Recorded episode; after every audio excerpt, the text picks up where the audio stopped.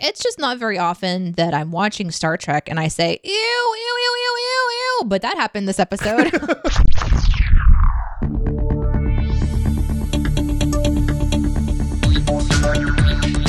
Captain's Pod, Stardate 7033 23.1. Welcome aboard the Starships Enterprise, and thank you for joining us as we take a brief shore leave from the world of cinema sins to explore the universe of Star Trek. I'm your Captain Ian Whittington, and with me, as always, she basically wants to turn my ship into a hotel. It's Ambassador Deneé. come one, come all. Just come hang out with us in the ship. There's plenty of room. The replicators will make whatever the fuck you want. It's going to be so fun. Ambassador. Also, we have fresh towels and a new pool. Sure, it's Certation Ops, but we clean it. So it's kind of like a bubbly, you know, sauna minus the really hot temperatures and also the bubbles are from living beings that probably would rather not spend their afternoon blowing bubbles for your pleasure. But you Mhm, know what? You're our guest here on this Enterprise Hotel. I love that you're just stood in the cargo bay with the door open while we're at warp with a sign shouting all of this. Just like, come Yeah. on, come on. Um, you're literally screaming into a void.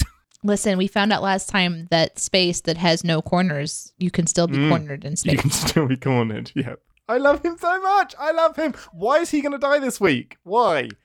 Why Is is, he? he? going? Do you he's think he going is? to die. He's going Oh. to die this Oh, week or next week. wow. He is a dead Okay. man. He All really is. Okay, cool. While we're Well, talking about while we're talking Prepare about him, yourself emotionally for it, you know? I'm not. There's no amount of preparation that will that will allow that death to be okay. Um, do you know how bold Todd Stashwick is? So episode one, like he's a bit of a dick, and like the fan reaction is a little bit mixed. Uh, that's the actor playing Shaw. The actor right? that plays Okay. Captain Shaw, yeah, he has just spent the last week on the Star Trek cruise, which is this big cruise ship oh, and it's dear. dedicated. It's like a big Star Trek convention on a boat at sea, and he's What on it. go wrong?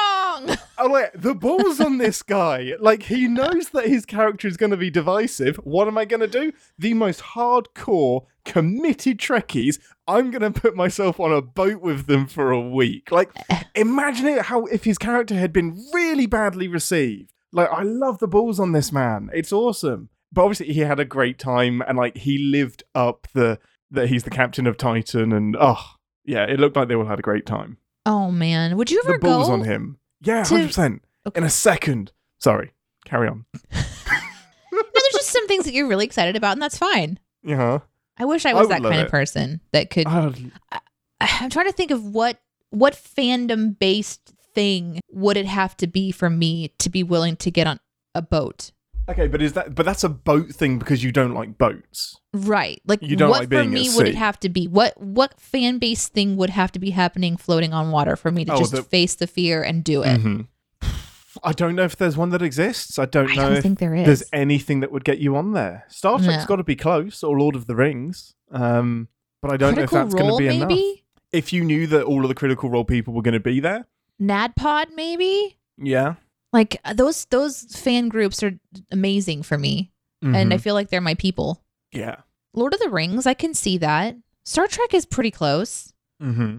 Well, it's it's so fun. They have like a museum on there as well that had like a lot of the uniforms from this season of Picard.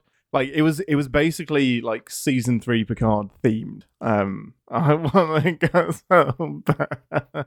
Why didn't you? Very expensive. How expensive? I I can't remember. I want to say it wa- it is thousands of dollars. Like it is it is expensive. Maybe next year. Amazing. Okay, well, this week we are talking about, unsurprisingly, episode three of season three of Star Trek Picard. Um, any predictions for this week? The title is 17 seconds. 17 seconds is the title, or I'm supposed to know the title within 17 seconds. Uh, yes, to both. Ooh, so much can happen in 17 seconds. I learned so much when I was in live radio. Like, let's say you have a minute until you go live, you can totally go pee in that amount of time. You can run down Mhm. the hall, jump in the bathroom, do your thing, j- wash your hands, run back down the hall, sit down, and probably still have 20 seconds if you're Wait, if you're fast. Wait, what, what? You can travel through time? You can have a 17 second break, leave, come back, and have 20 no seconds minute. left. I said a minute. Oh, a minute, right, sorry. I was imagining you doing all of that in 17 seconds. Right, of course, no.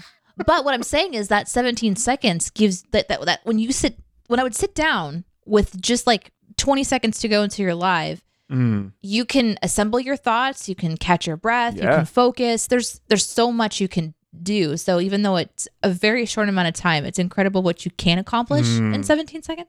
But yeah, that could mean anything. We know that they're going into a nebulous for a chase against this Mhm. scary ship. So Nebula. maybe it comes, huh? What did I say? You said nebulous. Oh, but it's a nebula. Nebula. Yeah. It can a nebula be nebulous? Oh, absolutely. It can be. Yeah, absolutely. Okay. Leviosa. Anyhow, I'm wondering if it has something to do with maneuvers or decisions that have to be made within that short amount of time. Mm. You never know. It could be a 17 second long kiss. It could maybe 17 seconds was how long it took to conceive, Jack. oh my god, I'm a terrible. you're so bad. Because And just yet- like Beverly, we were, it was 17 seconds. How did we make a baby out of that? Do we ever see Picard kiss anybody? Yes, absolutely. have? Yeah, Okay. several times. I don't remember because I don't remember ever seeing it. Don't know that it's an episode that we've watched. Did we watch the one where the captain is on holiday and he goes to Risa and does some archeolo- archaeology? And then there's the Ferengi that's chasing after him, and they're trying to get this special artifact that's this really dangerous weapon from the future. Mm, hmm That sounds familiar. That sounds familiar. Yeah. Riker sends him with this like sex statue, and he puts it on display.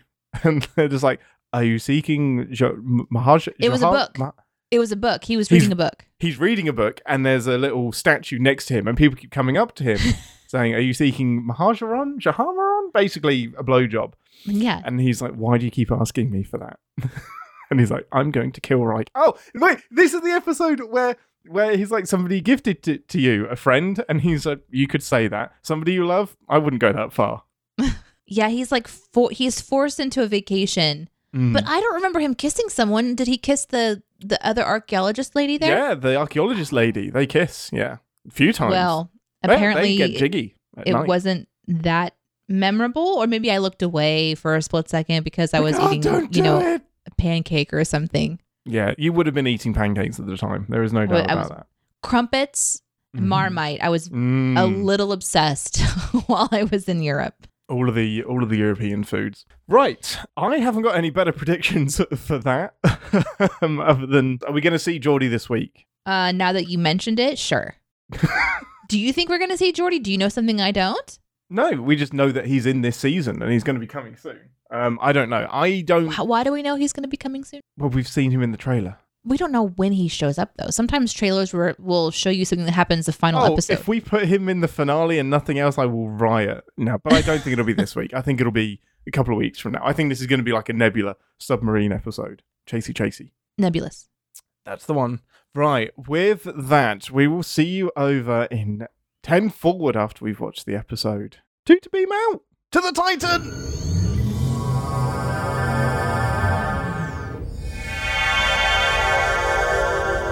Welcome to 10 Forward, the part of the show where we grab a drink from the replicator and share our immediate thoughts and feelings on the episode we just watched. Most important question first what is your Beverly of choice? What is my Beverly of choice? See what I did there? See what I did? Beverage, Beverly?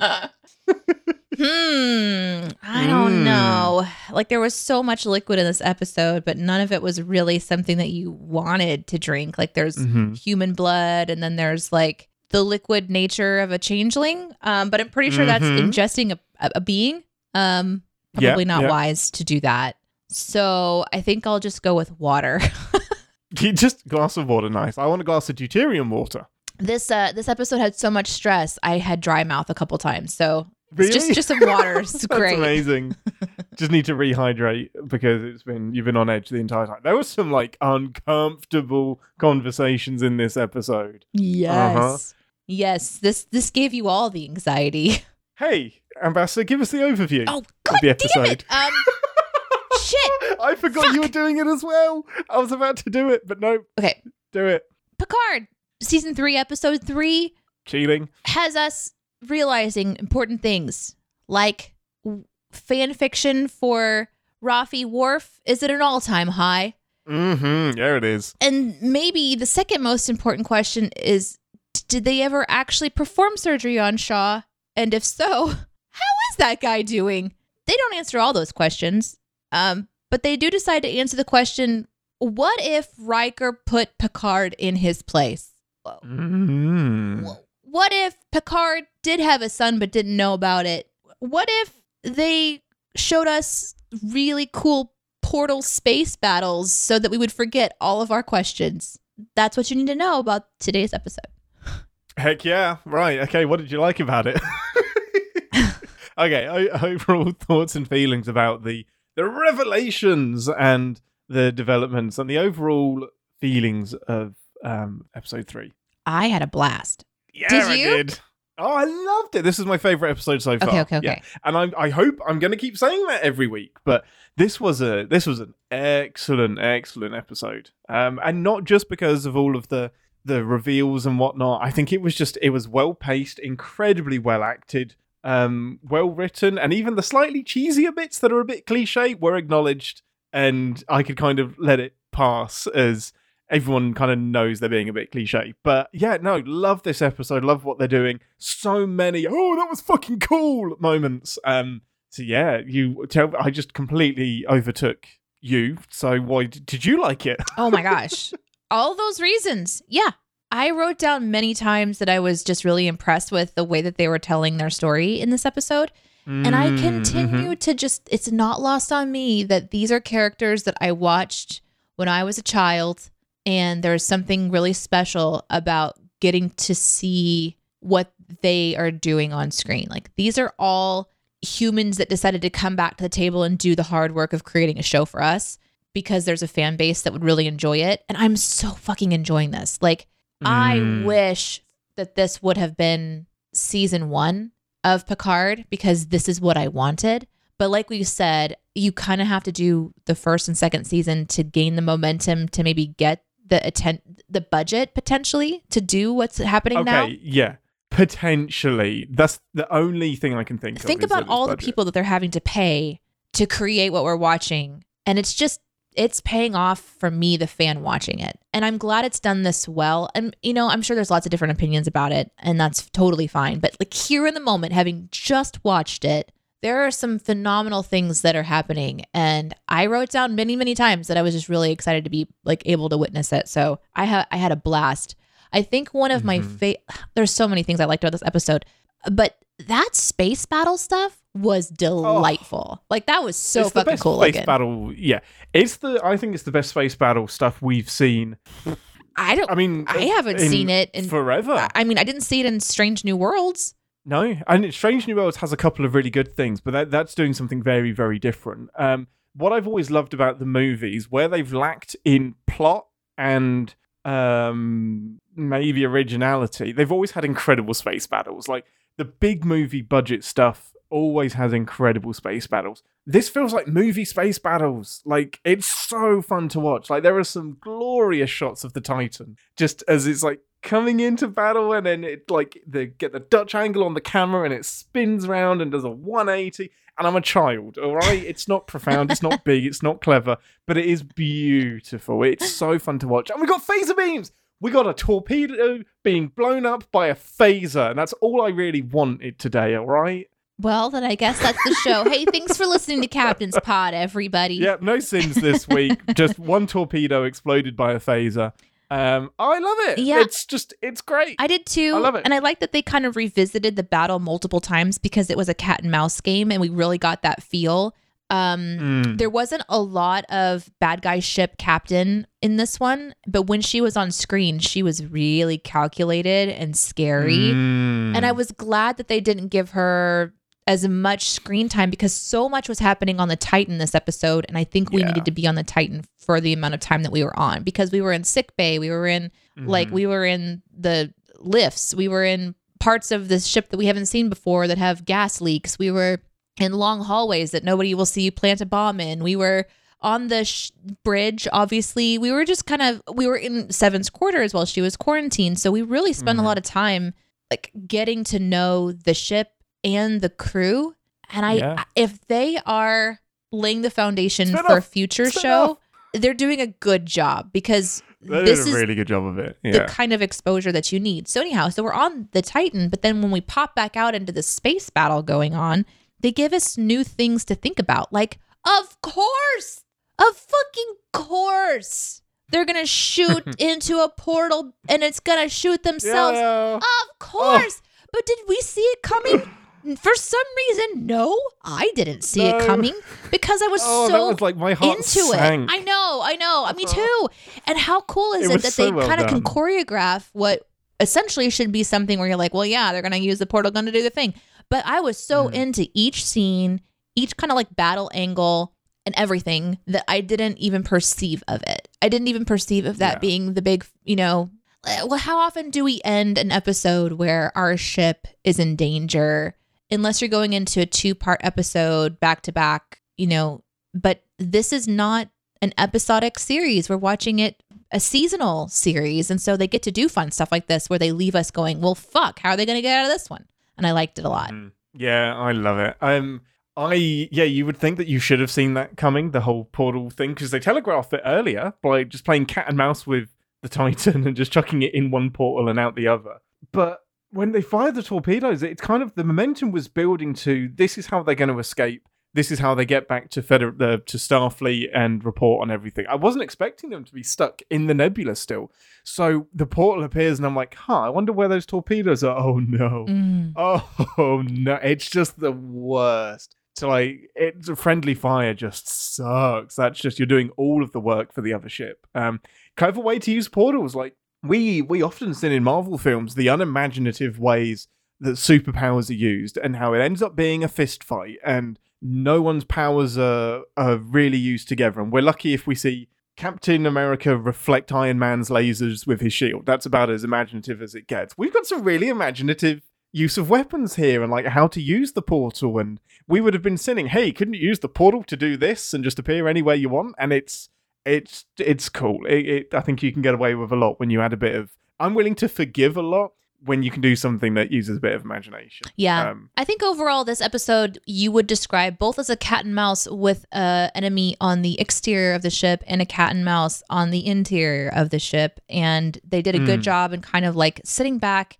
and letting that reveal itself kind of more towards the end of the episode. But there was enough kind of sprinkling in that you could see it coming a bit and those wink and nods to this strange person that we've seen at the bar Mm. and in the Titan lineup when Picard and Riker enter the ship. And he was kind of the guy giving the side eye.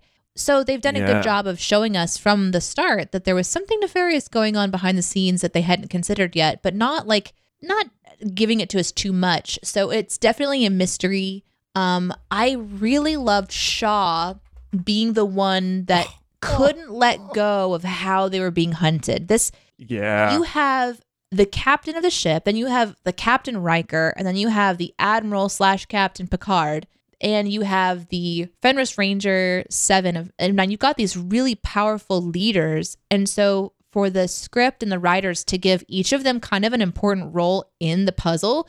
I thought that was Mhm. really cleverly done as well because it was Shaw holding on to Jack saying, How is she hunting us? Like, how is she finding us? Mm. and Jack sort of thinking about leaving a trail, I made a wrong assumption that I thought that the like pulse, the that the ship kept it being pulsed while they're in this nebula, and I thought that it was one of the interesting weapons that maybe the ship had, where it was able to send a pulse out that would not find the Mm. ship through normal means, but through some kind of a bio residue, and maybe they had Jack's DNA somehow, and I thought maybe they were like hunting him from place to place to place. Um, but there's still more to be found out about that. Like we still don't know why they're no, going I for think Jack. that would be that would be really really clever because it would explain why like the Klingons came after him, why they kept turning up um when they were on the the Eleos. So I was kind of with you on that one. Yeah. But sabotage is also pretty cool. Sabotage is interesting, but it doesn't. It, it's Yeah. also like that carries back through so many other questions about like obviously Be- Beverly wasn't sabotaging the ships and they were able to hunt them before. So I'm curious Mm, yeah. how this person was put on the Titan and they knew that the Titan was going to have Jack and like because that guy was already on the Titan. So I think the answer to that might be a lot of ships have a changeling on board. gotcha. not That makes just the. Titan, or else that would be a huge, huh? Didn't we get lucky? like, Yeah. Jack ends up on the one ship that we have a changeling on board. I think this is spread throughout the most important ships in in. Yeah, let's let's pull that detail out because obviously this episode is also about the big reveal that the bad guy here is a Mm. changeling. And they're bringing up the Dominion War. I've heard this word before when we were watching Deep Space Nine when I was in Europe. And you and my friend Jen and I went on a Deep Space Nine's binge for like two days. We just had it on the TV nonstop.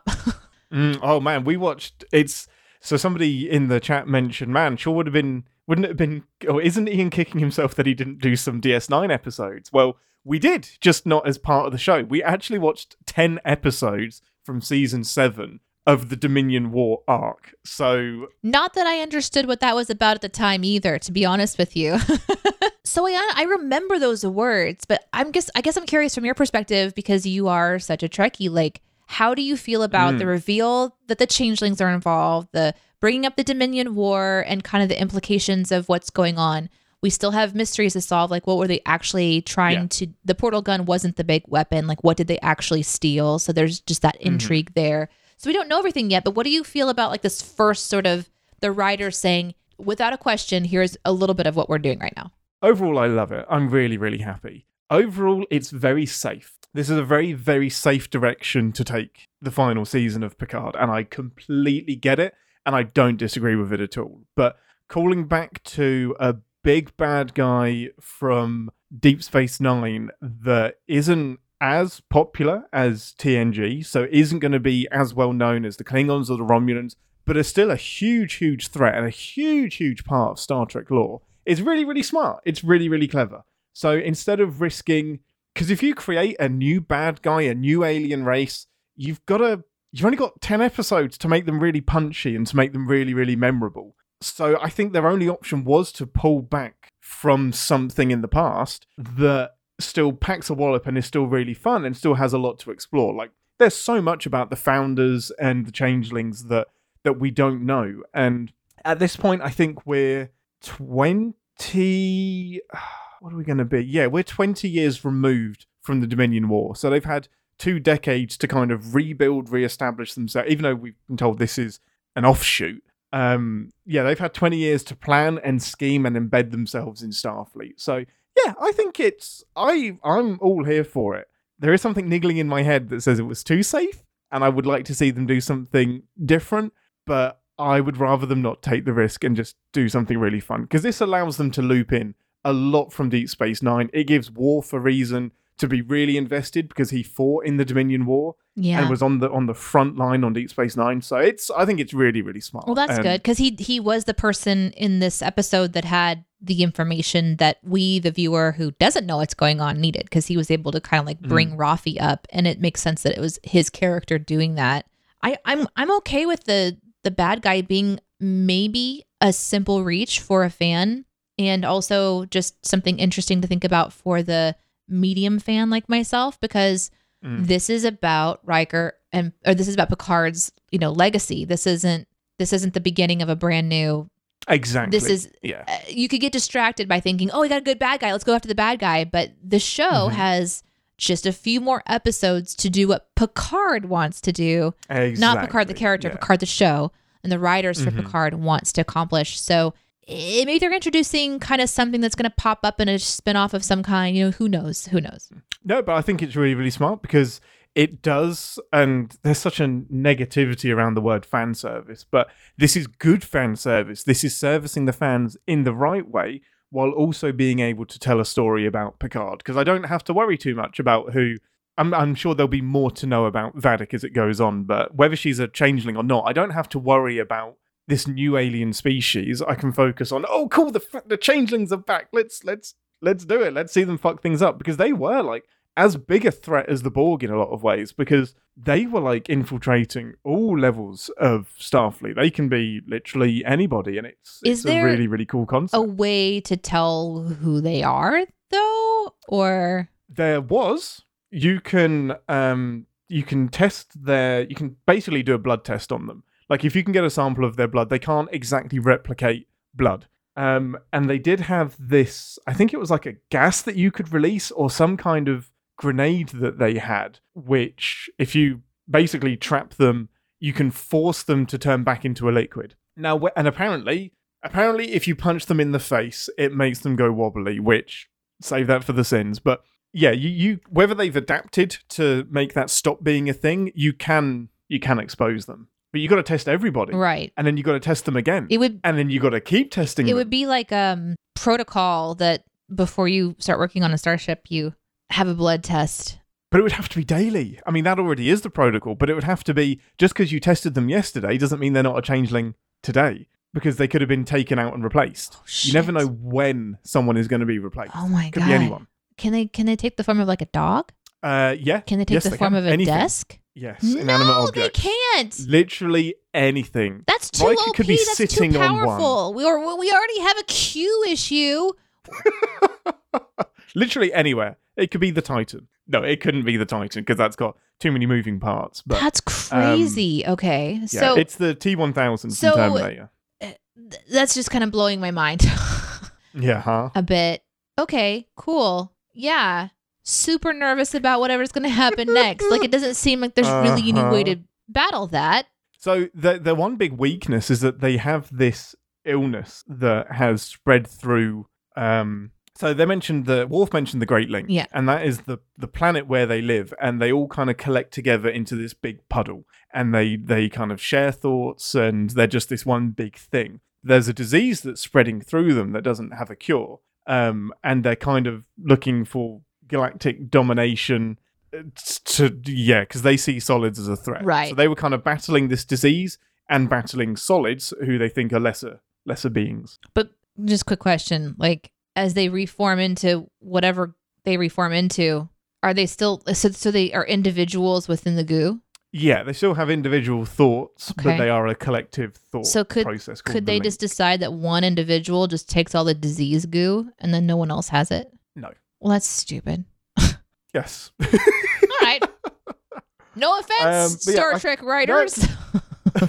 but work out your goo goo bad guys more um well, do you want to get into some some specifics of stuff that you really enjoyed, or Yeah, absolutely. Um, I okay. Let's let's hit let's hit Beverly and Gates McFadden acting her pants off. Like I just for the just for the we'll record, put- he's talking about the U.S. version of pants and not the uh, UK version of pants. Oh no, I was speaking of the UK version. Oh but shit! There we go. Yeah, just acting everything oh off. Now there are two different. There's two different discussions here. We're not talking about whether Beverly was right or anything like that. But Gates' acting in that performance is incredible. Is so so good. Well directed, well acted, well written. Um, whether or not you you agree with where she's coming from, I get the motivation. I get the logic, and it was just a really. It wasn't a long scene. Didn't drag out for too long. It was just a really compact back and forth between them talking about something that has to be dealt with right then and there.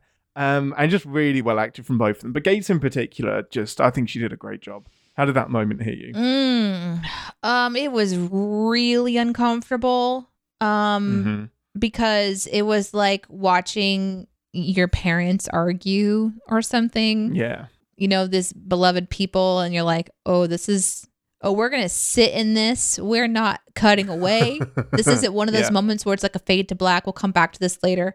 No, no, no, no. We're going to listen to them talk for a while. And it was so needed. It's just like it was such an important thing because you can't. I, I would have been so upset if they would have skipped over that conversation, a really important couldn't. conversation of Yeah. why Beverly didn't tell Picard that he had a son. It's big. And I think that it was brave for the writers to decide that it was because she thought that she was doing what was best to keep her son protected. hmm And I thought that the writers were brave to point out that Picard was like, also my son, though, right? Like that could have Mhm. changed everything. And I thought that they hit the important kind of highlights of what that conversation would be.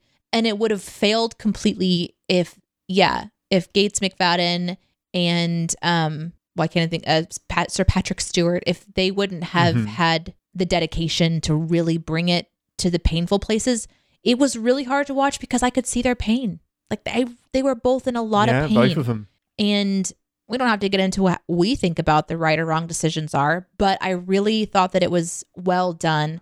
And um, I completely agree with one of the comments that came in when we were kind of talking about this. Um, Nick said, I love how they take a situation like Beverly leaving, start out with a not reasonable excuse, and then build it and to actually understand Beverly's point. She was wrong, but she wasn't. And that was, I, I wanted to say that, but I thought that Nick Mhm. kind of like said it really well. It's uncomfortable no matter what, but I could see both perspectives. And that Yes. says something about not just the writing, but how they're performing it. And but the writing has to sing, and it has to sing in a way where it, it's building. Like, and it, it got to the point Mhm. where it's like I, I was watching a tennis conversation. Like, okay, good point, you. Okay, good point, you. Okay, you know, just uh-huh. looking back and forth, Counterpoint, good. and the awkwardness melted away until it was like, wow, how do you sit with that? You know, what what is Picard Yeah. going to do? And he walks out of that conversation like, I've been cut out of this decision. I've been cut out of this life. I've been, and there is nothing for me to do here right now Mhm. except for solve a major problem of us surviving. And he just Yeah. quickly shifts gears again. And I don't think he had anything else to do. Like him walking out and telling his son, I'm sorry I wasn't there. He shouldn't have to apologize for that. That was a decision that Beverly made. Yeah. And it also was interesting that they wrote in that Jack had decided in his adult life not to pursue a relationship with Picard because then that means Picard is also considering that it was Jack's wishes to not know him either. And so Picard Mhm. has been super fucking rejected. And then he goes on in this episode to be super fucking rejected by his best friend Riker in other ways. And it's just hard to watch. like it's Yeah. just hard.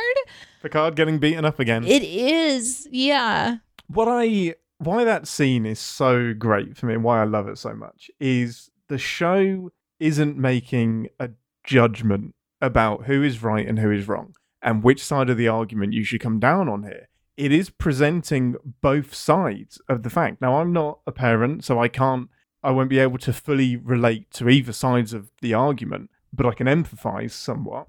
And we kind of forget that sometimes humans are fallible beings, including the ones that we put on screen. Beverly is a living, breathing character that can make whatever decisions she wants. And there's no reason to say that she's right or wrong. We can, based on what we think and how we might have handled it.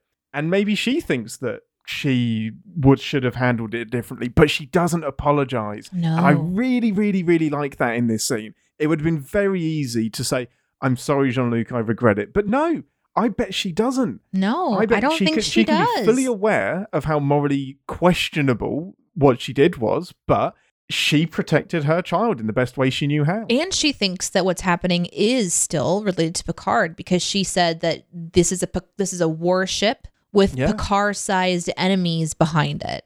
And so she's still thinking that she couldn't Yeah. protect her son. And I'm wondering if the writing will turn that on its head and be like, actually, this is your fault, Beverly. Uh, so, but we'll see. Oh, this is something. Oh man, Because- that would be a bit bit dicky. Honestly, th- that was interesting as well. I didn't have to understand the references of the stories, but when they reference their history, they reference how many times they broke up, they reference their troubles, Yeah. they reference like oh, well, that's all post movie stuff as well. That's all stuff we haven't seen. They reference that you know she would try to reach out to him and there was a this thing and then there was a that thing and then there was this thing and you're just like kind of like yeah picard's a dangerous like he's a well-known Mm-hmm.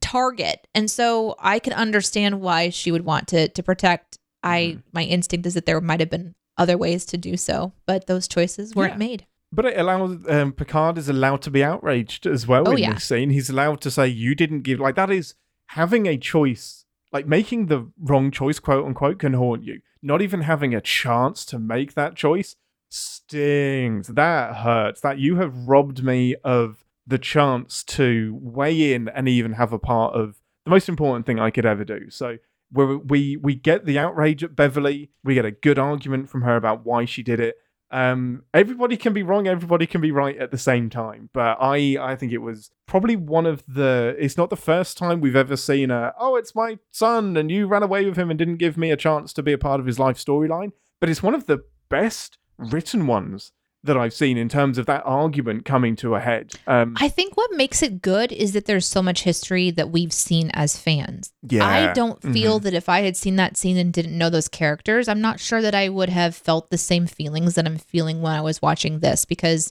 there's such a history between them and it's just so fucking powerful to see them on the screen like that to look at Gates McFadden and her beautiful face and that voice that I know so well that's still so strong coming out of that, you know, aged body. And it's just like, man, this is fucking cool. this is really cool. Yeah. Anyway, it's Really, it's difficult really to watch. cool. It's a difficult topic um to think about, but I thought that they handled it really well personally. And they got it over with at the beginning too, so we didn't have to like wait to have it.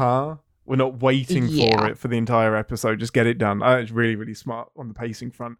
And it kind of gave the fans exactly what we wanted. We wanted Beverly and um, Picard to hook up and have a relationship. They have, like, in the, the intervening 26 years since we last saw them, there were six years where they did try and they were on and they were off Mhm. and it was complicated as relationships are.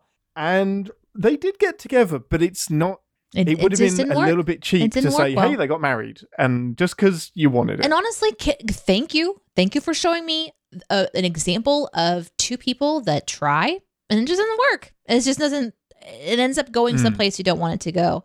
Um, Yeah. If I can transition us, kind of speaking of things that they decided to deal with kind of right at the beginning, we find out Mm. really quickly what the 17 seconds is in reference to on this title oh yeah, because it uh-huh. has a before scene, which instead of saying like 15 years ago, which they just said before. And I thought that was super fucking clever because oftentimes it's like, you know, 10 years ago and then you're doing the calculations and it doesn't match up when you rewatch these things in the future. But this is a Oh, clever yeah, way to uh-huh. just say before and just you can kind of build the assumptions and sort of fill in the blanks or whatever. We Mhm. see this um, interaction between Picard and Riker at a bar, and Riker is celebrating the arrival of his son Thaddeus, who I believe Mm-hmm. is the one that's now yeah, that's his son who passed away, right? correct. okay. Yes, And so he was who could have been cured by Data's Right. positronic there. That's right. And we sort of learned that the 17 second idea is that it's a very, very long amount of time to spend in a lift going to sick bay to see if there's something wrong with your child. Uh, silly me didn't think about that also circling back around as a nice little wink for Uh-huh. Picard later in the episode, but I should have nice seen that coming. of like nice plant seeded, nice plotting. Um, yeah, really, really nice touch. That was really well done. Yeah, because they kind of the the idea that Riker has this m- multiple times during this episode to encourage Picard to do something about being a father or about learning more about Jack. And Picard, I think rightfully is like, this now's not the right time, man. And he and Riker says, I agree. Also with this, you don't really have any time, man. Like you some Yeah. someday you're This not going to it. have any time and then you're going to want to have had all the time. Mhm. And so Riker is talking from experience, and Picard is talking from his own experience, and I think that was really kind of done well, well done. And the back and forth lift ride, what a great way at the very end to show Picard wondering if Jack is going to be alive uh, at the end of this episode. Just going back and forth between Jack possibly dying and Picard stuck in that lift for 17 seconds before he can get to sickbay. yeah. That is all we need to believe that Picard has realized he wants to have a relationship. We don't have to have anything else. They don't have to show us anything else. They have literally just let us have a massive character development in just these few frames. And I thought that was really brilliantly done personally. I thought was good storytelling. Yeah, and and nothing nothing really brings it home like near death experiences. Mhm. That nothing puts it into perspective, even for somebody that deals with it all the time. When you can have this ambiguous thing of the ship may be destroyed and we're all gone. But when something has specifically targeted Jack, then he's like, oh, I'm okay, missed the last 20 years, can't do anything about that. Gotta do something about the present and right now, especially if I'm about to get us all killed. Yeah. But no, really, really liked that. Um, I'm liking Jack more and more Me too. as well. Yeah. Like, I love that we got to see Jack and Beverly back at work, and watching Beverly be a doctor was just That was so cool. incredible. oh, I loved it so much. Um, Yeah. I don't think we had to do it at the expense of the current chief medical officer, but fine, okay, you do you show. But I think both things can be true. You can have two very intelligent, powerful doctors that are both right for different reasons. Beverly kind of made her look a bit stupid in this episode. Yeah.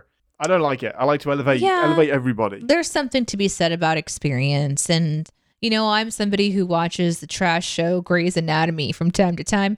And uh, there's always Yeah. like the young ones that come in that know stuff but ha- don't have the experience. And then there's the, the older ones that have been around for a while that kind of go, hey, you know, I've seen this a few times, and I thought that it was a good reminder that Beverly's not just retired and gone off hanging out somewhere. She's actively been Hmm. helping people for a long time. Yeah. And uh, yeah, sometimes equipment fails and they don't see something big uh, later on. And maybe that doctor would have completely had it and found it and figured it out and, and been able to save Shaw, but maybe not. And it was an interesting way to kind of bring them all together. Uh, should we talk about Shaw for a second? No. let's do it. Let's talk about Shaw. Yeah, let's do it. All right. Like, it's just not very often that I'm watching Star Trek and I say, ew, ew, ew, ew, ew, ew. But that happened this episode. I love it. It was it was a really really clever way to get um, Riker in the captain's seat without killing Shaw, and I I doff my cap to cap to the show for not just needlessly killing off Shaw and actually incapacitating him. But I ju- I love how he's got the the the. the I don't know what the girth, the like fortitude to stand up on his broken leg and be like, "Fuck you, Riker, get us out of this. I'm off to sick bay. I got a broken leg. Some of my insides are leaking. I, I didn't love it. say And Riker's ew, just like, ew, "Okay." ew with the broken leg. Oh, Mine you say? was ew, ew, ew when he just starts, blood starts Oh. spilling out of his Oh. head. I was like really nervous that we were going to see like his skull open or like my last image of Shaw was going to be like Glenn from Walking Dead and his eye had popped out or something. But yeah, he was in a rough shape. It was bad. Like, I just, I uh, watched the newest season of The Challenge, and there's this one girl who, like, breaks her face in five places during the finale. Oh, oh. and you see it happen. And I don't, I'm assuming that they've added in some like audio enhancements to make it even more cringy, including Oh, yeah, yeah, the sure. spilling of blood sound. But that was all over this episode. And I'm not sure if I'm feeling a little bit queasy because I literally watched someone almost die. A Yeah. real person on a reality TV Yeah. show, Mhm. not a character at all. And here Shaw gets bonked and he's like leaning over and it's just this blood spilling. And I'm having flashbacks to this episode of the challenge. I'm like, oh my shit, that's not good. And then then he stands up and you're like, oh, okay, also not good. Not good, not good. The Not good, not good. gross. But he's Yeah. still, like I said earlier, he still like ends up essentially helping to save the day because he gives that right. push to like Uh-huh. figure out how we're being tracked, which was really essential. He is still in Captain's brain. All he can think about is how can I save my ship. He has an epiphany and just passes it on to the nearest person that he can, and that happens to be Jack. I, I think Shaw is deliberately being built up as a very intelligent, a very determined.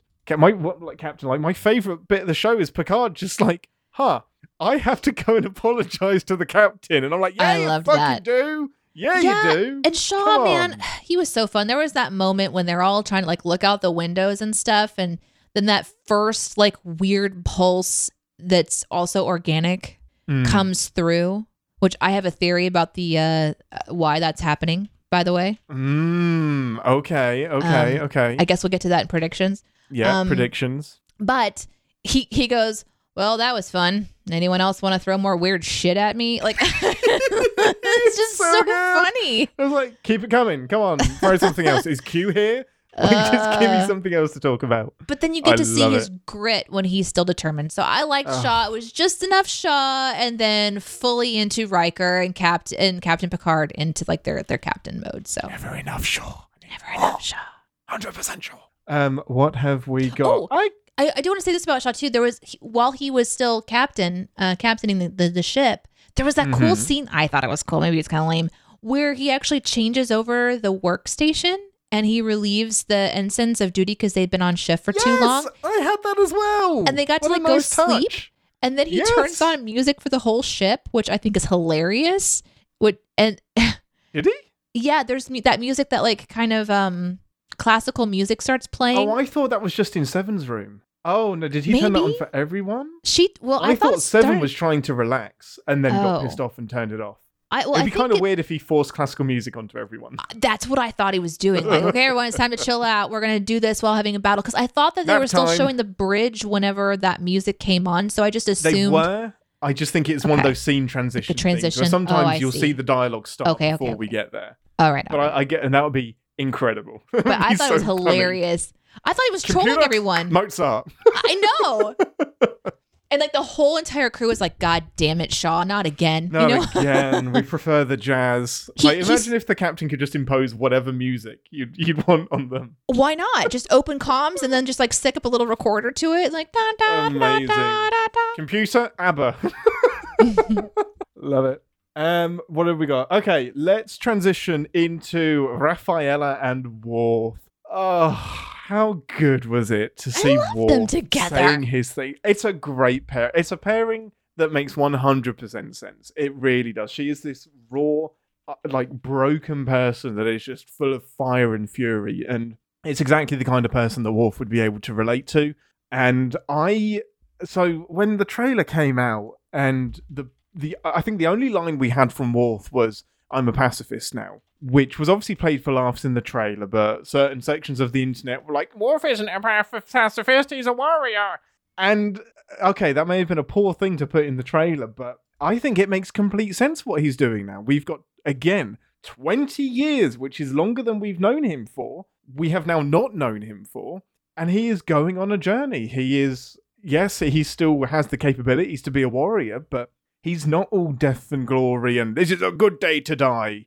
I love the nuance, and I think it makes sense. Man, uh, if the best part of this was the battle, like the visually was the battle, the best characters were definitely Worf and Raffi. And it is Mm. so nice to see them singing together because they do have some really interesting personality traits that Yeah. complement each other nicely.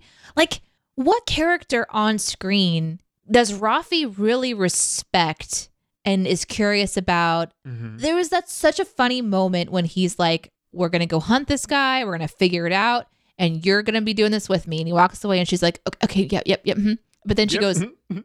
"Cool." I'm in it. And Because she's kind of like she's ready to be put down again, and Worf's just like, "Nah, it's fine. I'm just fucking with you. Let's go. Like we're teaming up now." And I love that you don't, you don't. Not everything has to be conflict. I don't need Worf to be convinced to take Raffi. Like he knows how capable Raffi is. I love that, that he's just like, "Cool, we're partners now. Let's do it. Let's fuck shit up." Well, it's and they fun. they start off bickering a bit, you know, back and forth, which is super fun and delightful to hear. Yeah. Um, so he starts off by going like, um, "I'm Worf, son of Mog, House of Martok, son of Sergi or whatever, House of uh, House of whatever, Bane to the Duras family." Like, and it's like, whoa, Yes. these are all really important things. and then Slayer of Gowron or something, and I'm just like, Uh-huh. "Fuck yeah, you are The Chancellor. And then he goes, and I've made some chamomile tea. Would you like some? And it's just so perfect. And it makes me remember all the reasons I love Worf because even in TNG, when he would begin to like go tit for tat with somebody or kind of get into some sort of an argument or a conversation, the way he converses is always really interesting to me. So to have that still be part of his character now is it feels right. It feels like they're not forgetting who Worf is. You know, so like, yeah, there's all this history and stuff, but there's still this familiarity, not just because of who he is, not because of he's acted by the same person, not because he looks incredible.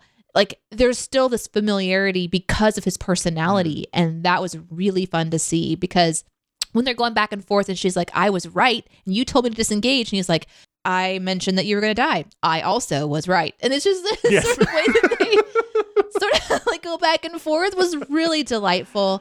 It's so Um, great. Beheadings are on Wednesdays. yes. Yeah. And just like the whole opening moment where he's doing his like Worf Tai Chi thing, you know, like where he's in front of that cool, which I believe last season, that backdrop, though on a different ship, was really powerful because it housed the Borg Queen. And this Mm, year, yes. that really interesting sort of ship like backdrop is now for like these interesting scenes like we're seeing now that kind of mm-hmm. like amplify these really powerful I that characters. So I, love am super much. happy. Yeah, I uh, they they delighted me pretty much at every turn. completely. I and it's. I think it's what Raffi needed. I think it's it's a really good way to continue her story. To I don't want to sound patronizing, but give her a mentor as well and give her some like direction. Um, and just massive props to Michael Dorn. So much of Worf, yes, is in the writing, but it's in the line delivery Yeah. as well. His cadence, just the way. All I could hear was "good tea, nice house" when he's talking about the tea, and just how he's talking about the journey that he's going on and talking about Raffi. He's very matter of fact. that you have the heart of a warrior. Let's go. and it wasn't too wordy, it wasn't too much. And just No. imagine leaving something behind for 20 years and then coming back into those shoes and just immediately inhabiting Worf again. Just massive props to Michael Dorn. Um, Yeah. So, so good. to me, you know, Incredible. I would just make an assumption that it would be like just slipping back into a really comfortable coat and you just know how to wear Mm-hmm. it, you know, but that's not always the case. Like he may have left that character behind and then he has to go and refine it. And obviously there's lots of material he can watch to refine it because we have this beautiful thing where we have archived these shows. We get to see them again. I remember you telling me about uh, Doctor Who, where there's all these episodes that they're literally you saw them or you didn't because they didn't save them. So we're watching kind of like a this historical evolution of storytelling where franchises have a chance to bring back characters that have aged and we get to watch that happen and i hope that there's other shows that will be able to have the funding and the fan engagement and the design and the desire to create something really good like this because Worf is perfection. That was He is a is fan he's favorite. per fucking fection. I am He so really I'm so happy to see him. I am so glad he has made the most on screen appearances. Before we get into a debate about who has appeared in most episodes. Um, yeah, he's what a great cat. And it's so Star Trek as well to have a Klingon, an alien, be the person that's made the most on screen appearances, not even a human. So I love him. And this is a great return. This is like my, he said about that comfortable blanket. It's the, the most immediately I've been taken back into a character. I'm like, oh, that's Worf. Like that, that is 100% Worf in front of me. Um, doing his calisthenics, drinking some tea. He, he's going to get some prune juice. I He's going to have prune juice at some point. Listen, well, we're talking about fun stuff too, but they fucking torture a dude. Let's get let's let's not forget in this episode. Well, they attempt also- to. They don't actually get to the torturing. I'm pretty sure he was being electrocuted. No, no, no. They were just handcuffs um, that he was trying to break out of. He wasn't being tortured yet. And I, he I was, think that he was definitely being mentally tortured. Um, yeah, mentally, yeah, with the quips and stuff. I thought he was being that- physically tortured as well. I don't think so, not Okay. yet. Star Trek's pretty careful about that. But Okay. I do love the good cop, bad cop. Worf is the good cop somehow. Yeah, he's like, I remember what it was like to be unhinged, essentially. I was much like you before. It's so, and then, but Raffi, what what I mentioned about like some of it being a bit cliche, it gets saved when Raffi is just like, I'm gonna vomit my tea. Like it's So it's funny. overly sincere, but it's the point. He's supposed to be overly sincere. Yeah, Yeah, it was great. They they kind of just naturally filled in these roles because they're both super intense people who are very hyper focused.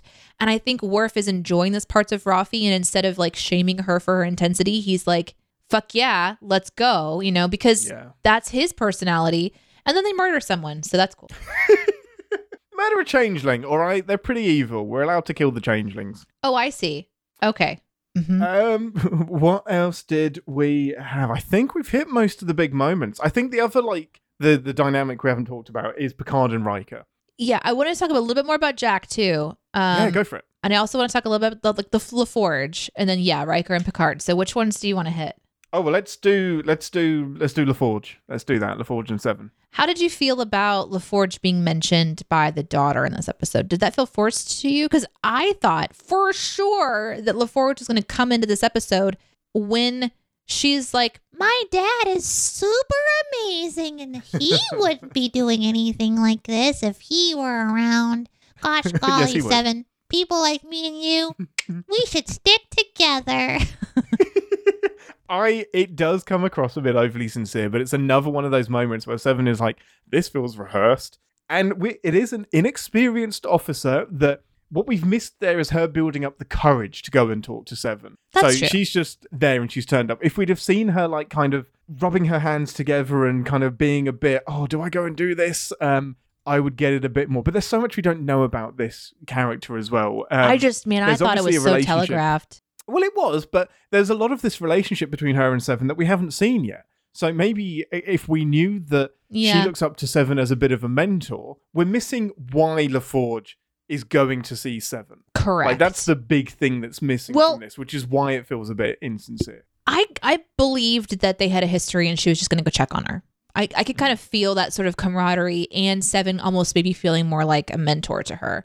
Yeah. I just didn't understand why Ensign LaForge is bringing up Daddy LaForge. yeah, huh? Like yeah, it just it feels that a little part bit, doesn't it? that part was like let's not forget LaForge. And maybe was everyone goes, he's gonna be in this episode, and then he's just super not. no, I think it's more to give us a little bit of backstory on Geordi and how maybe it is a bit of a reach, but I, I mean, I, I get why she's pulling from that. I also don't think choosing to be a pilot instead of an engineer equates with being a former Borg. I think that's a little bit patronizing. I didn't know what she was trying to kind of like get at. It just it felt like a strange sort of attempt at one character to relate to another, and it fails in front of you. And I don't know if it's because the Yeah. writers wanted it to, to fail or if it was just didn't hit yeah, right. exactly. Because we don't know about her character yet. To me, it was more like a Hey, fan base at home, don't forget, Geordi LaForge is on his way. Next episode on Picard. Season 3.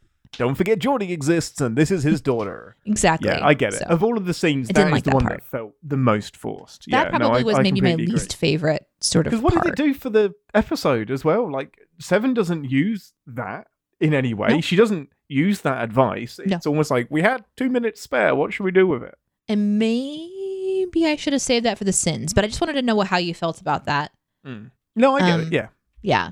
I think I just love this episode too much. But it, um, the music, no, not the music. The rolling back to Worf really quickly. The music Mhm. that he's listening to when he's doing his calisthenics Mhm. is just tidbit. It's the same um, symphony that Picard is listening to in First Contact when they're pondering engaging the Borg and he's like contemplating his life choices. So it's just a little callback Yeah, that's so to, um, interesting. to an old movie. I sort of love that. Yeah. Nothing is accidental. Um, what did we have? Was, you said there was something about Jack. Jack. Yeah, Yeah, there's just like a couple more maybe ideas or thoughts on on Jack in this episode. I thought that they did a, a good job um, of giving him more to do, but there was like a couple things that I was really intrigued by. One is him sort of showing a bit more of his um how what's the right word? sensitivity to like how he's being perceived and that it it's it's he's letting it bother him a little bit. Like I didn't ask for this and he's sort of noticing that everyone on the ship who by the way were all hunting him like an hour ago Yeah. or less. So like last episode, it was an it was a manhunt for Jack, and everyone knows this person is super wanted. And then all of a sudden they're told, okay, now we're protecting him, and everyone's just like, what the fuck is going on? And so they can see him as this exact symbol of their danger and their confusion, and now people are getting hurt, and so he's sort of bearing the brunt of the judgment of those around him, whether it's professional or not, doesn't matter. It's happening. And the way that he was standing in the hall talking to Riker, just kind of watching people go by, he was still showing that he was confident enough to stand on his own feet and not run, but and but also be bothered by it silently. He's also silently managing Picard being his father and coming face to face with his father, knowing that's his father. And we're learning more about the onion layer there. Then we see him helping people in sick bay and with bedside manners, kind of like assuring people. Uh, then we're seeing him go into savior problem solving mode, risking his life for the crew, etc. They're really doing a good job of giving him some dimension, I think, in this one that I really appreciated because it still wasn't, didn't feel like it was the highlight, the spotlight on him, but they cut to him just enough, I feel, uh, that I was really impressed by him. Um, yeah, I, th- I think they're doing a great job of giving him some added layer and ex- extra depth. And Ed Speleers is just a great actor as well. Like I love. yeah. There are even some moments where I could see um, Picardisms in him in the way that he talks as well. Just really, Really? really subtle things. Oh, yeah, so cool. was. It was when he's talking to Seven, and P- one of the great things that Picard does is use the use the brains around him. He's not the person that has all of the answers, but he's surrounded himself with the best people. So he's great at breaking down the problem and then saying, "Right, my command crew, what's the solution?" And when he goes to when Jack goes to Seven and is like, "I know that we're being traced. I know that it's because of a breadcrumb." You're the one with the brain. Tell me how these pieces add up. And Seven immediately tells him. That was such a Picard thing to do. And he just Yeah. embodied a lot of how Picard gets the best out of his people. Yeah, I like that. I can see that. Um, I love that scene too because he punches out the guard and Seven's just like, You're insane. Yeah. so you're insane. Just uh, as long as we're on the same page here, like we both know that you're not you're not working with a full warp core. Yeah. Um, yeah. I think I that. think this the dimensions of what we learned in this one about his character and how he just he's obviously very guarded and he doesn't feel they didn't make Beverly feel obligated to have a relationship with Picard. They didn't make Jack feel obligated to have a relationship with Picard, so much so as to basically even ignore him in the first couple of episodes. Like he's he's face to face with his dad and he's just like holding a gun to his head essentially. I guess it was to Riker, but still it kind of is like yeah. There's some stuff to kind of go back and s- You got potentially some sin a little bit. process now. But yeah, Uh-huh. yeah. Um, the other thing that I would want to mention about Jack, I he had an interaction with with Riker that I thought was fucking hilarious. I was I laughed really hard at it. Maybe it says a lot about me, but Riker um is giving Jack advice. Like when those Yeah. people are kind of running by, Riker is looking at Jack like an like a science experiment, and Jack calls him out on it. And he's like, "Please stop looking at me!" Like, and, he, and Riker's just he's like so entertained by looking at Jack, knowing for sure that he is Picard's son. half and he's like- half Picard. Yeah, he goes, "I spent two decades in a spaceship watching you get cooked up before you were born." that killed me. It's that such a Riker me. thing to say. It I mean, really was- is. It, It's so funny. it's like for those of us who live long enough to see our friends have children, this is what Mhm. it's like. And then you meet that kid when they're like 20 years old, Yeah, and you're just sort of like, yeah, I watched the whole like before you were here. I watched you. Your parents were edging for years, and then here you are. You know, I've seen everything that leads to you, and that's weird. it's you would though, wouldn't it? Like all of that potential, potential energy, the potential stuff, and it's there walking around in front of you. And Riker just has his boyish smile. oh, it's just, so funny. he's he. This is the most Riker I've seen Riker be. And then Riker shifts into like a little bit of advice, which I thought also potentially is a nod to Jack Crusher, which by the way, what a fucking great name, Jack Crusher. Um, to to be able to maybe propel him into the next stages of his adventure, Riker gives him advice on these people are looking to you in anger, but you can give them a good reason for why they're putting their neck out for you. And then Yeah. later he goes on to obviously help with the medical needs, but I can see that seed planted by Riker really being meaningful for him because he maybe Mm. has reasons to just shun everyone and not give a fuck, but instead he might find that leader part in him that gives a riveting speech at some point in time and rallies everybody to his aid or something, you know. So I thought that was kind of a cool wink and nod to Riker and, and maybe that's a good transition to Riker and Picard like you wanted to talk about. Yeah, I think that's the last big bit of the episode. So we see this beautiful shift where we've had seven seasons of Star Trek and four movies of Picard in the command chair, Riker giving the counterpoint and having different different viewpoints and different ways of addressing problems. To be flipped now, first in a comical way, where Picard is like, I guess you should call me number one Great. and just they're all on board. He's following orders, and then the combativeness where Picard is in a position of giving advice but not having the final say, and Riker has to make those calls now. And when the final say is on you, safety comes first, and Picard is attack, attack, attack while we have the chance, and Riker is I'm getting my crew home, and just super duper uncomfortable throughout. Take a seat, Admiral. Um, like shut up, sit down Yep. but then even more uncomfortable when he's just like Picard, get off the bridge, you just killed us all. Um, it goes hard. That relationship takes a dive, and I have no doubt they'll be fine. But it, it's uh, it's tough to watch. It's like it's super uncomfortable, but I think really well done. the entire thing between the two of them is going to be a delight to watch because it's a delight to watch these two act together. There's a couple moments, especially when they're like coming up with a battle plan where they're like giddy children. And it makes me uncomfortable because it's so serious. There's so many lives on that ship, and they're just like, So, do you want to, like, I don't know, you want to blow it up, or what do you want to do? That's definitely where the writers are talking to the audience. Like, you want us to do it. You want us to blow up the torpedo with the phasers, don't you? Like, that's Well, definitely that- nodding. Oh, that part was so fucking cool. And I know we talked Yeah. about it already, but the part we didn't talk about that is specific to Riker and Picard is that Riker says, uh, we should do this. And Picard just instantly is like, I know exactly what you want. And he turns over to the computer, he types it in, and Mm. just expertly makes this happen. And Riker's like, thank God there's someone who knows exactly. It was like two brains Competent. operating yeah. at once. They they've been they've had so much time together. They don't have to have a lot more conversation for Picard to know exactly what to do. And I really really liked that part. And I really, really liked them getting so giddy about how serious it was. And also, again, it made me uncomfortable. Like, maybe take it a little more seriously. But Yeah. these are two old dudes that are like, we're back in battle again, buddy. Let's Let's, go. So, Yeah. yeah. Then it suddenly gets a bit too real. It does. It gets a little bit too real. But I I thought that it was good. I thought I liked I liked Picard's character work and Riker's character work together because they both continue to like show like Riker's kind of coming into his own as sort of like a, a good voice of like father figure and advisor and captain.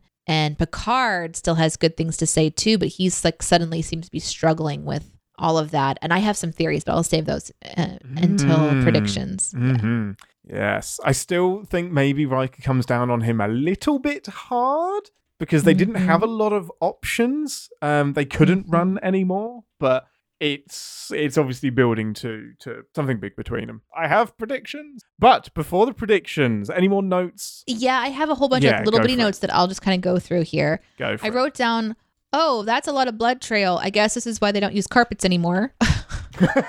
Good Well- point. Good point. yeah. Uh-huh. Um, I also had that I thought it was interesting that, and I, I hadn't, re- I noticed this in the first couple of episodes, but I, I, I put it to thought this time, which is that the drug that they're showcasing in this one, because they think that the changeling is, act- well, they don't know he's a changeling, so they think that he's kind of like having Mm. withdrawals or whatever. I think it's interesting that they have the drug or the container of the drug looking like the blade of a knife. I just thought that was an interesting kind of visual Mm. that I honed in on this time. I thought that was Yeah, no, that's a good visual. it's pretty pretty pretty poignant. Yeah, it is. um the medical device we got to see kind of like restart a heart, so that was sort of a, a glimpse at medical gear and we don't usually get to see the medical interfaces very often. Usually it's yeah, no, not a lot at all. kind of do like the little circular scanner thing and like the little spray thing, but we don't usually get to see like that. So that was interesting. Mm-hmm. Um, I Love noted too that when Picard goes down the lift to check on Jack when Jack was dying, that you have Beverly and Jack, uh, Beverly and Picard looking over Jack as he's reborn, and I thought that was really interesting symbolism that he was there for Jack's Mm. second birth, which Yeah. is important, I think, That's uh, visually, and it felt it felt really much. It felt like he was taking his first breath or something, and Mm. I don't know, maybe I read into it too much, but you know, it was Picard at there at that No, moment it when he was it needed. was definitely supposed to mirror a birth Yeah. scene. You got both the parents there. Yeah, yeah, yeah. I think that's really clever. yeah. No, I agree with that. That's Um, a good point of view. And we also didn't mention, I forgot about this part, that Jack also had f- strange and interesting flashes when he was dying. We didn't talk about Mm. that. No, I Um, think we're best to save that for predictions because Okay. there is so little that we're given. I think all of it is going to be speculation. Okay. We'll kind of pinned that for predictions. All right. the, uh, of course they had to address his accent as well. They had to Is that in The they had to though? address his ah, it's, yeah, what else was it going to be? He's fucking born in London. Went to school in London. Why the fuck else not? Like it's of course we all have to like an accent has to come from somewhere, doesn't it? Um He went to school and he couldn't shake it, everybody. That's fine. You try shaking your accent. Okay. To engineering. ReSINstance is futile. Battle stations, everyone. Warning. Warp core collapse in 10 seconds. Can we start with the sin from the audience today? Can we start with the intro to the segment? Oh, okay. This is the part of the show where we re-engage our sin brains, remind ourselves that no TV shows without sin, even our beloved Star Trek. Ambassador. Should we start with a sin from the this is from the chat today? What a great idea, Captain. so I was talking about the blood on the floor. That that was one of my notes. It's like I guess it's why they don't have carpet for easy cleanup. Mm. But Nick says, "Oh my God, Deneé was saving that for sins. That's why you need carpets because it sops up the blood from the floor, and it's just, it's for safety again against slips and falls." it's true. It's true. The carpet becomes a living and breathing element of the ship. I love it. Now, I'm struggling to sin this show because I have such a fucking good time. So, like, everything just feels really nitpicky because overall I loved it so, so much. Um, but the biggest thing that took me out of the episode, and I'm amazed nobody in the chat has mentioned it yet, or the de aging people. Can we not? well, let's just say they can only do so much. Yeah, so don't do it. It okay, it is not the worst I've ever what seen. What options do they have? Don't do it. find another way to have that conversation. Find another way to do that. I anything because then I just think about wow, it looks like you've been airbrushed completely in Photoshop, and it unless you're Disney, you're not doing it right yet. Like e- even, it's it's so distracting to me, and I just don't do it. Have this conversation anywhere else. If there is something about the scene that is taking me out of the show, then it, you- I, I don't know, you just shouldn't be doing it. Uh, so so distracting. Riker's was okay. Picard's was pretty terrible. But yeah, Mm, I don't think I minded it that much, but we have to also just like Patrick Stewart's old. He's old, you know. You can only de-age Yeah. that man so much, even with some Uh-huh. CGI assistance. And I think that we just have to kind of go. This is the best storytelling that we that we can get because we didn't have the the youth on our side. They didn't have the forethought to pull them aside 20 years ago in real life and and record this uh, particular moment so that we could just go back and play the tapes. I But- mean, possibly. but I would send the shit out of Riker's hair, absolutely. Uh Yeah. it just was like we're going to just add on some uh, some Yeah. shoe polish to your noggin. Um yeah, but it was- it was okay. It was took okay, it out was okay. It. I, uh, um, no, it just took me out of it. Um, blah blah blah blah blah. I will always moan about it. I'm sorry. I'm sorry. I'm sorry. You're fine. You're fine. You're fine. Um, one of mine would be we already did the accent, his his DNA. Uh, so it's it's in his Yeah. DNA. Everybody. Uh, no, Once but that was a joke. once you're born, once you're born English. no, um, that was a joke. you, you, you, it's just you, you go and you you be around your people, your DNA people for like a semester or two, and then you're just fucked. That was 100% the writers talking to the audience. It's like, we already know. We wrote this a year ago. We know that you've been bitching about it for two weeks, and here you go. That's fine. I loved it. I thought it was fine. Mhm. Oh, another sin on Riker. Shut up, Riker. Stop stop telling Shaw what to do. He knows you can't go to warp in the nebula. Stop talking to the audience. Like, I'm amazed Shaw didn't kick Riker off the bridge. He keeps giving out, like, unhelpful, like, just tips and hints on how to be a captain. And if They I'm sure can't I'm help like, themselves. sit the fuck You down. know? Yeah, exactly. They Can you not they can't just help shut up? themselves. Yeah, there, there's just Stop undermining me on my bridge. Go away. it's like you know once you get to a certain age you just don't give a fuck because you're like you know what i know what i'm talking about and i'm going to share my opinion even though this is a very very bad Yeah. moment to do so Uh huh. Yeah, you can't stop me. um i don't know if this is a sin or not jack wanting to tell the crew like the bridge about the potential like the the uh the situation the leak the gas leak or whatever and he goes up Mm. to the door and the guy's like sorry can't come in here which by the way that's interesting to use your manpowers to have a guard at the door when you could literally just tell the computer to lock the door but anyway um Right? so so Jack's like and, and Jack's like, okay, cool, and he walks away, and I'm like, don't they have a way to send like an audio message just real quick? Like, I know he doesn't have a com badge, but certainly there's a way to ping ping someone on the bridge. No, I guess not yeah, everybody I can do that. I don't know. No, I mean, is is a big sin that I've got is just the fact that Jack gave up so easily. Like he, I guess maybe he thought about we seven. needed.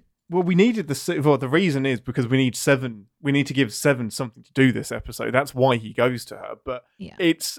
I do feel like this is some crucial information that he's he has. Find a way to get it to the bridge, or like it could have really easily been a line to the security guard of, "I know how the Shrike is following us. Do you want to be the reason that we die?" And then at least the guard passes on a message. Jack accepts the locked door thing very very quickly, and then right. The guard should have cool. Then goes to seven. the way fine. that this is written. The guard should be like, go talk to seven. Yeah, right. But, like, how else did he get there? I, I Yeah. don't know.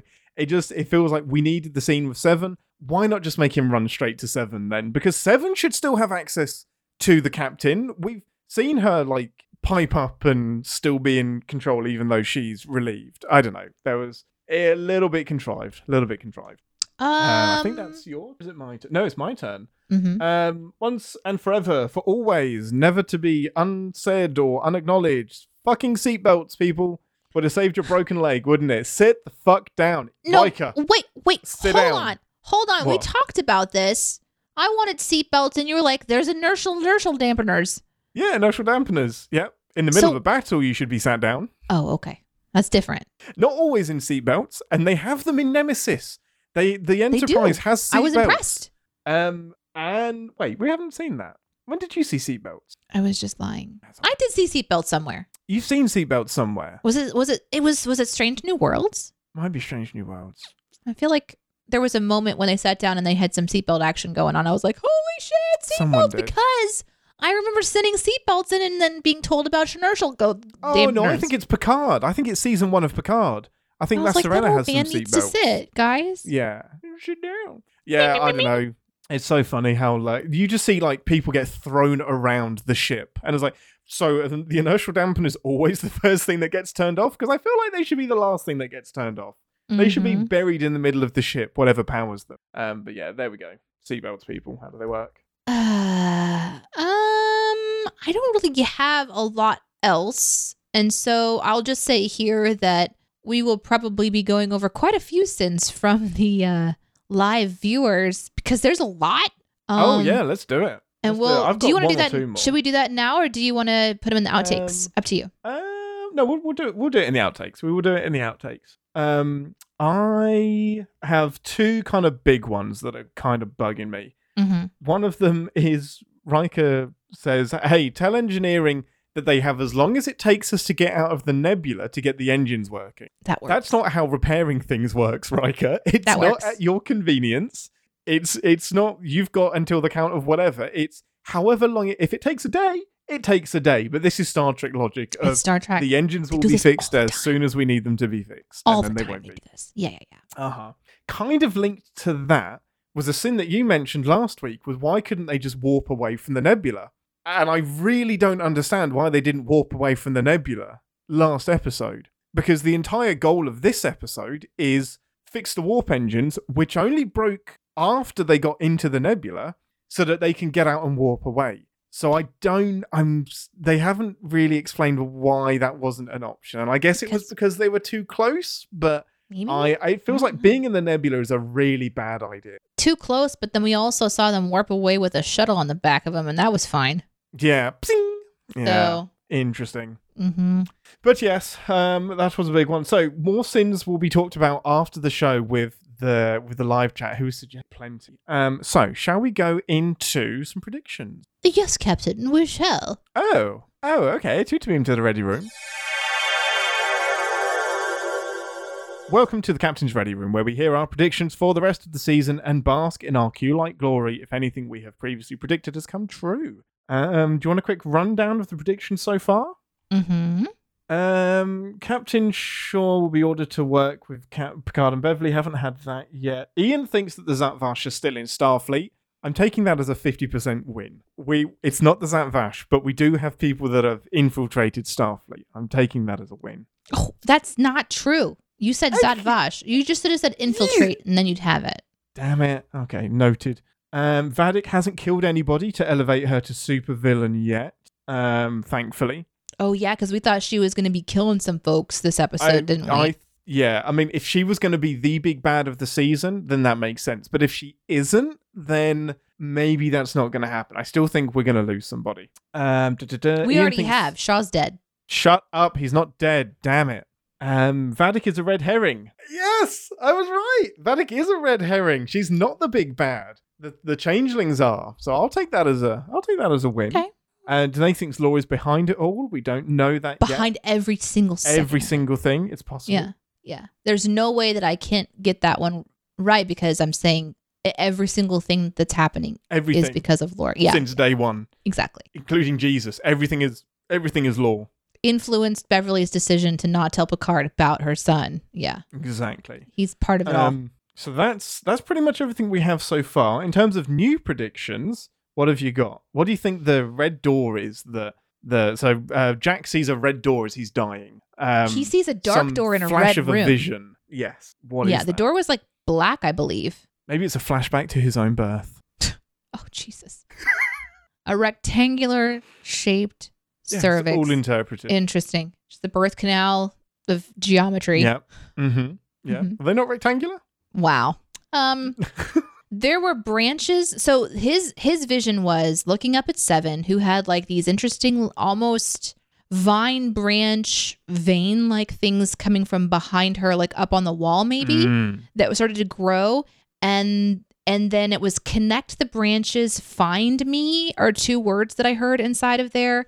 Uh, something, Mm. and then there was a flash of a nebula, a flash of a dark door, and that's all I really remember writing down. I think there were some other whispers happening, but I didn't have closed caption on, and if I did, I'm sure I would have some more details. It's not much So to go on. Went by very quick. Not much to connect the branches.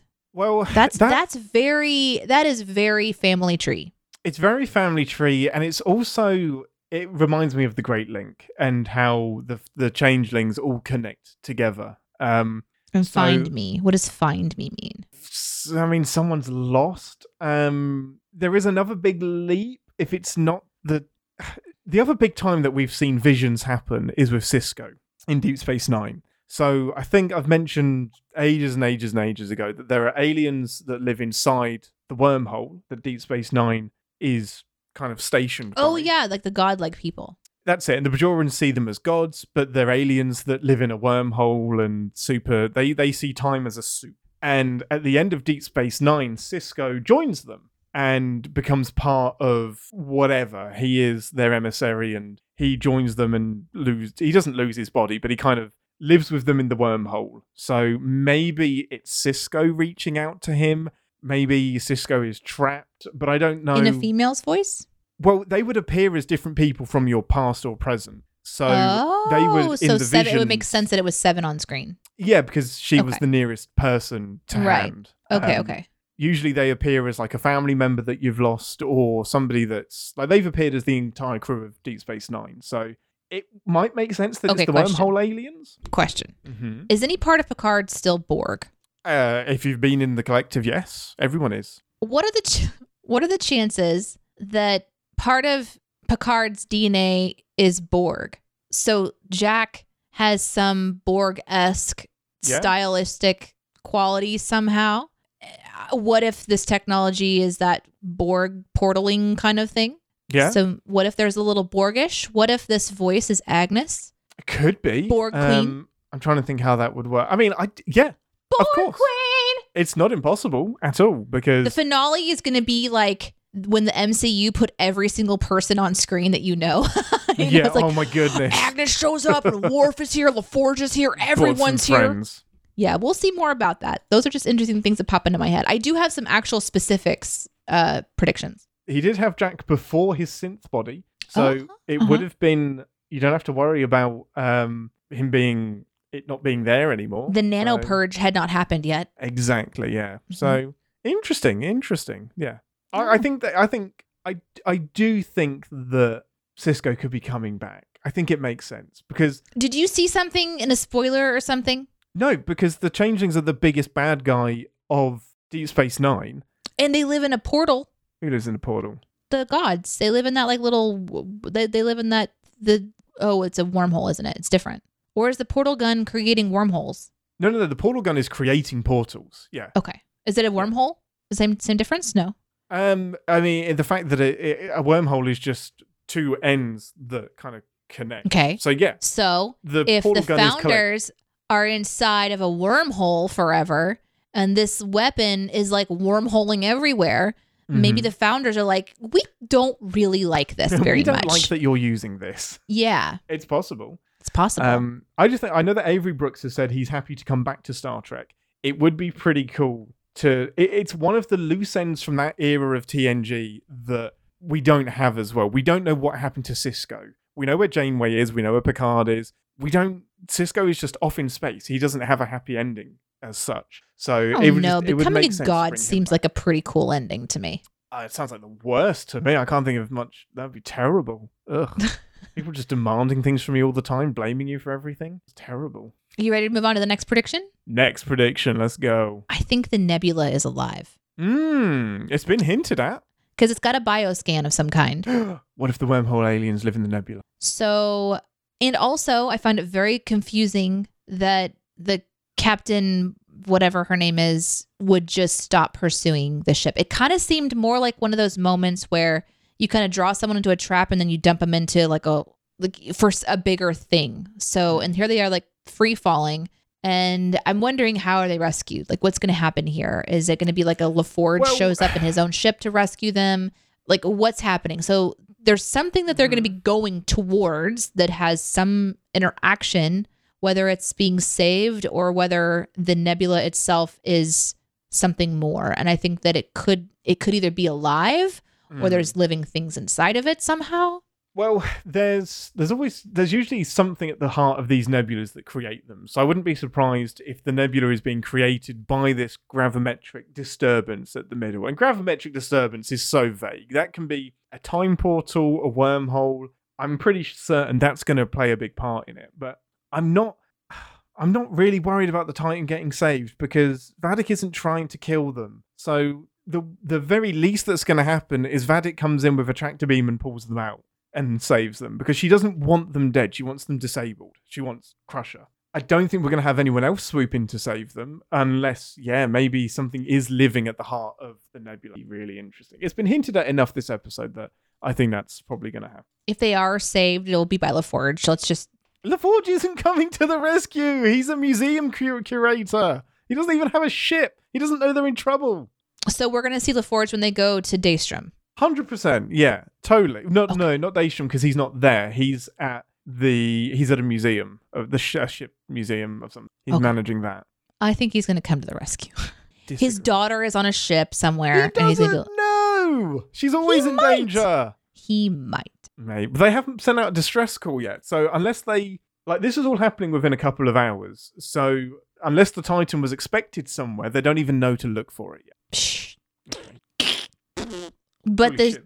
the uh the shuttle had fully been disintegrated at some point in time with Mhm. pieces chunking off. So maybe somebody Yeah. found it because on- space is so outside small. of Federation space. Yeah, space Mhm. has a lot of space and corners. Okay, everybody. What a I have another one. oh, you've got right. Let's do it. Enough predictions. Good. So, Ambassador, do you have another prediction? Yes, I do. Thank you for asking. You got another prediction? Let's go. Well, I have a question chop. for you. Was for that it. really Riker at the end who kicked Picard off the bridge? Oh, I'm really glad you said that because that does lead into one of my predictions. I think one of the main crew are going to be a changeling. It's either Seven of Nine because of the vision, and Jack is sensing that she's a changeling, or it's Riker, and Riker's a changeling, and that's why he's arguing with Deanna. He couldn't like Riker has been kidnapped and has been replaced with a changeling Oh, early on, you're saying. early, like early, early, early on. Oof. and that's why he's been arguing with Deanna because he couldn't maintain the facade. And yeah, Riker's been kidnapped somewhere, and um, he's a changeling. Hmm. I was thinking it was more recent than that. I was thinking like in a moment where he stepped off to the bathroom to pee, the toilet turned from a change to- a toilet into a changeling, and he's It's just possible. tied up in the toilet just off of the bridge, and he came back out, and then just so like there's this moment when he and Picard are super happy to talk about strategy, and then he kind of turns into where he's like, "Remove yourself from the bridge. You just killed us all," kind of a guy, Mm. and that's the change. No, I think it's all along. I think Riker's a changeling all Okay. along. All right. All right. I'm done. Now you're done. Good. Me too. I think I'm done. I'm really glad you brought that up because I totally would have forgotten that big. Um, thanks for listening, everybody. We'll see you uh 12:30 CT if you want to come and see us live on Twitch. If not, we'll catch you next Wednesday. Um, until next week, does anyone else want to throw some weird shit at me? And it's uh, uh this is not warrior gear. This is casual. and live long and prosper. Thanks for listening. Want to connect with the show? Our hailing frequencies are always open through captainspod at cinemasins.com. Like, comment, and subscribe on your podcast player of choice, and be sure to visit cinemasins.com.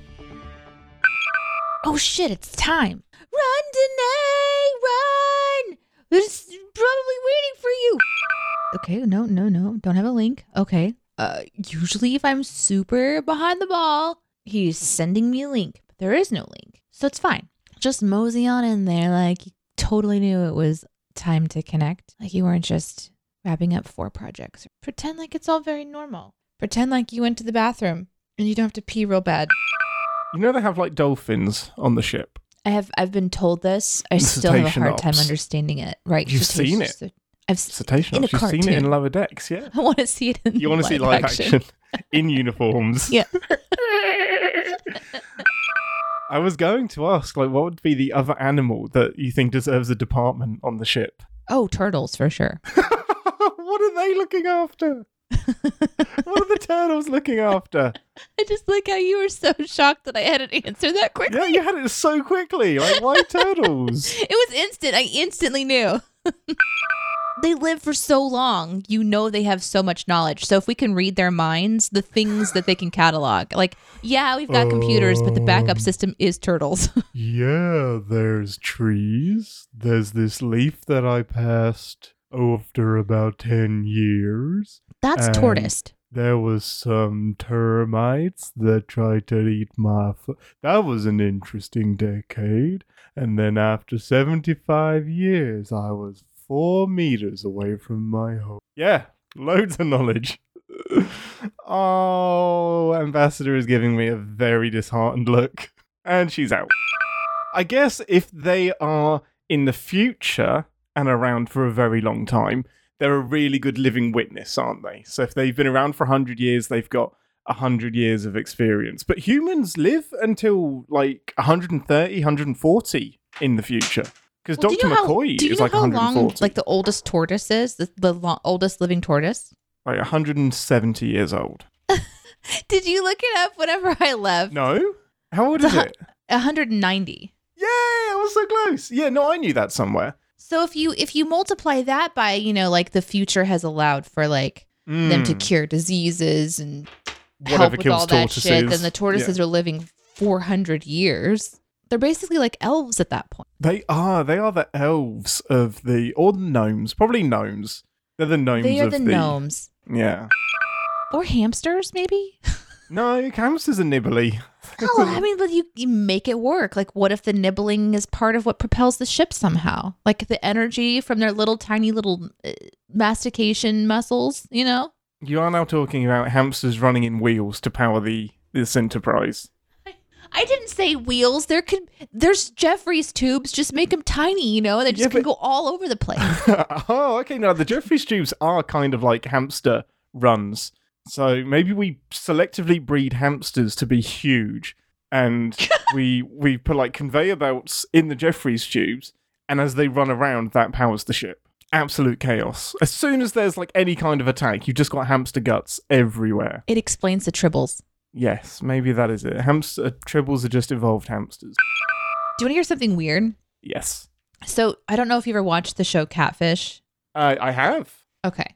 So it's replaying old episodes on MTV.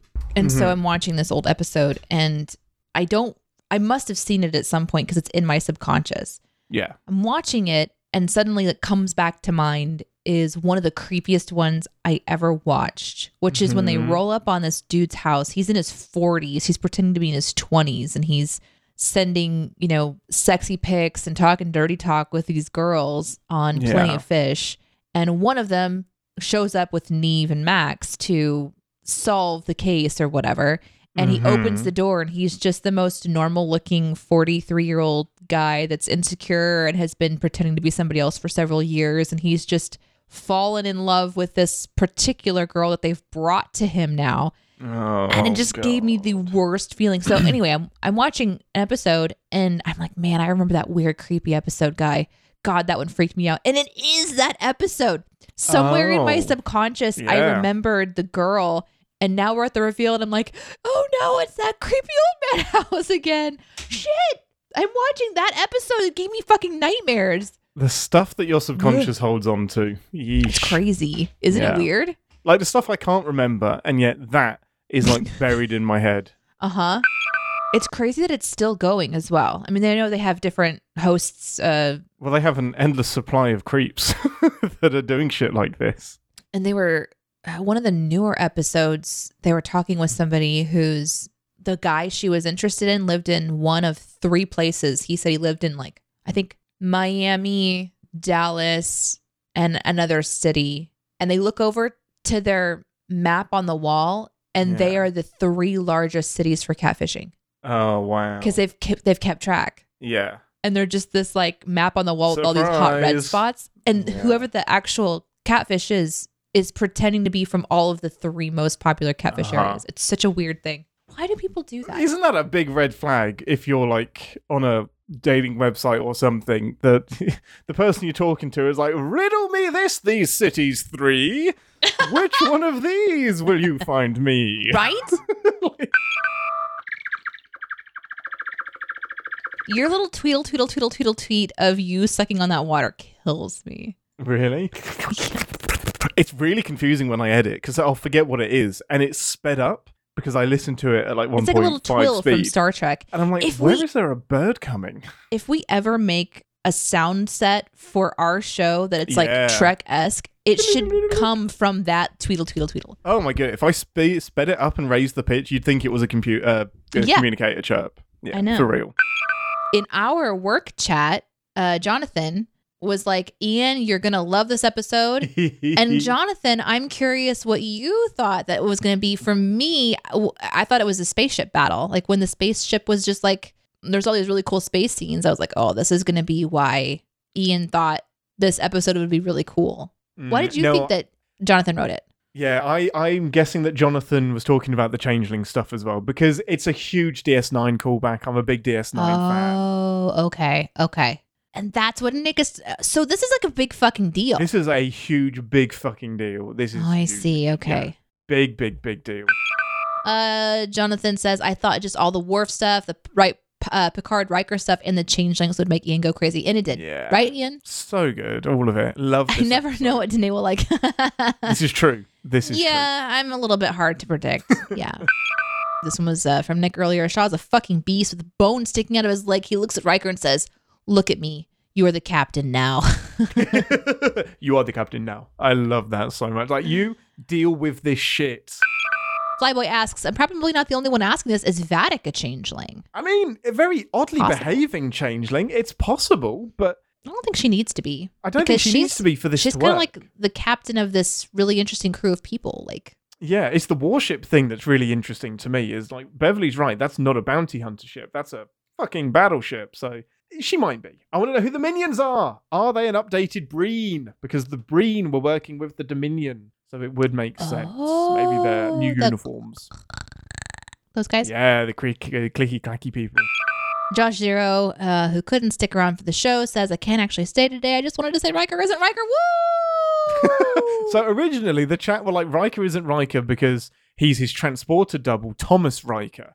And it may Mhm. actually turn out that they're right but because he's a changeling. Imagine being that specifically right for the wrong reason. That's incredible.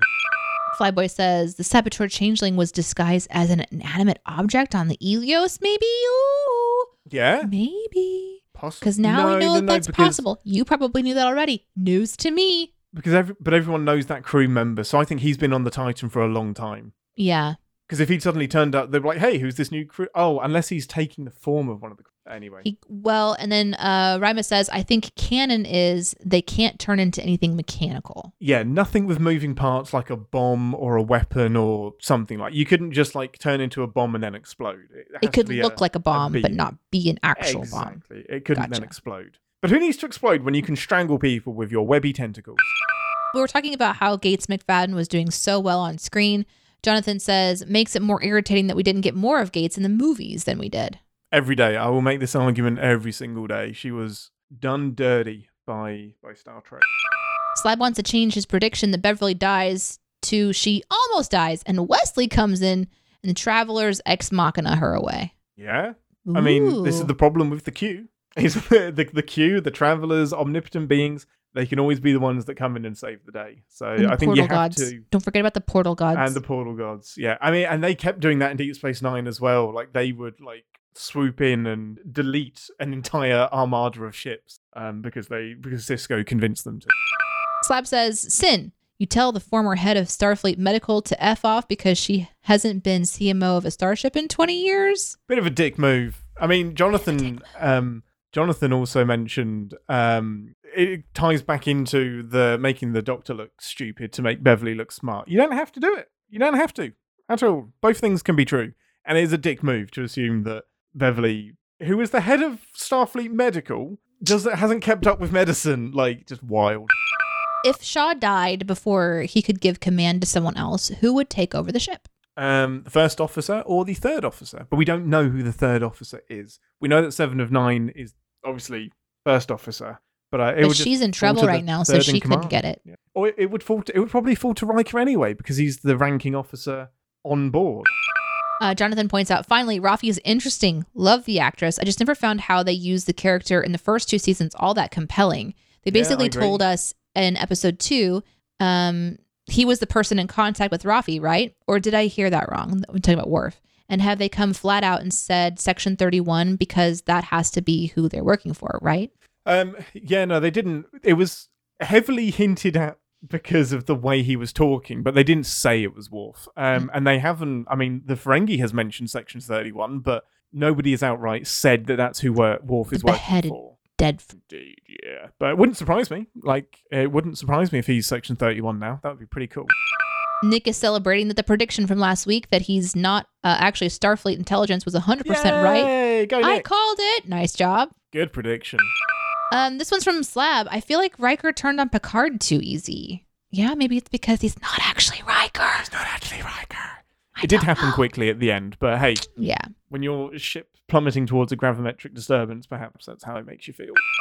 Nick says, I really love the inclusion of the bridge crew, especially the Vulcan T'Veen, as she was awesome this episode. I agree. Yeah, T'Veen's great. I love I a good like Vulcan on the bridge. Yeah. Just enough Vulcan, just enough like a little personality, but still very Vulcan. It was really Mhm. it wasn't too robotic. Um, and I liked the the way that her ears looked. It was almost like you couldn't really Yeah, tell. a little extra They're kind of like back a little bit. Yeah, yeah, nice. I like it. Kill him. Kill Jack. Be brave. Be brave, show. Murder the boy. I don't know. You think they'd do it? He's going on the Star Trek cruise next year. It would be a bit weird. Two episodes. Is he? Yeah, he was one of the names. Oh, was he? Okay. Yeah, Ed Speleers. Spoiler alert. God. That's possible. No. Riker, fuck. Oh. Sit fuck, down. Riker. Dude, I'm very uncomfortable, Dad. I'm watching my parents fight. Uh huh. You're ready to get some information dropped on you, Deneé. You, I bet you have all the questions. I don't know if I have a whole bunch of questions or not. I'm always surprised. Let- look at Let's wait for the show. Let's wait for the show. And that's why you listen to Captain's Pod for the most up to date and important Nature information time. about Star Trek stuff from Mhm. somebody who doesn't know Star Trek very well at all. Thank you for listening.